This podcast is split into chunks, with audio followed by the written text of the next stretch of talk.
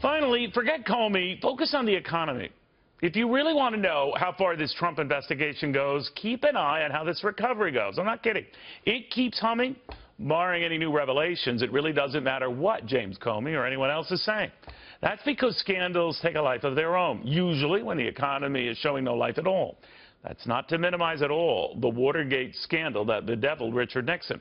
Let's just say an oil embargo by OPEC and soaring gas prices and runaway inflation, well, that bedeviled Americans more.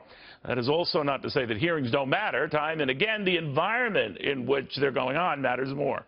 That is also why, as big a deal as Bill Clinton lying under oath might have been for Republicans trying to impeach him, it wasn't nearly as big a deal as a booming economy and stock market for voters and investors who ultimately stood by him. Now, would they have stood by him had their stocks not been soaring or the economy not been roaring? Just my opinion, but not likely. Think about it. You don't turn out or even think of forcing out a president or a leader when times are good, but history proves you certainly consider it when times are bad. For now, times are good, mostly good. For now, investors are giddy, mostly giddy.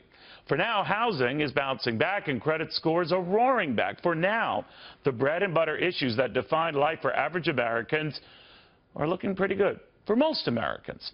That doesn't mean they still don't hold their president to the letter of the law. Let's just say when dollar and cents things are going their way, they can be a little bit more lenient interpreting that letter and that law.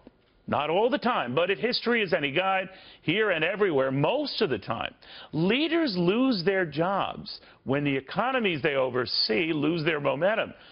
They lose their jobs even more quickly when the economies they oversee really lose their momentum, i.e. tank.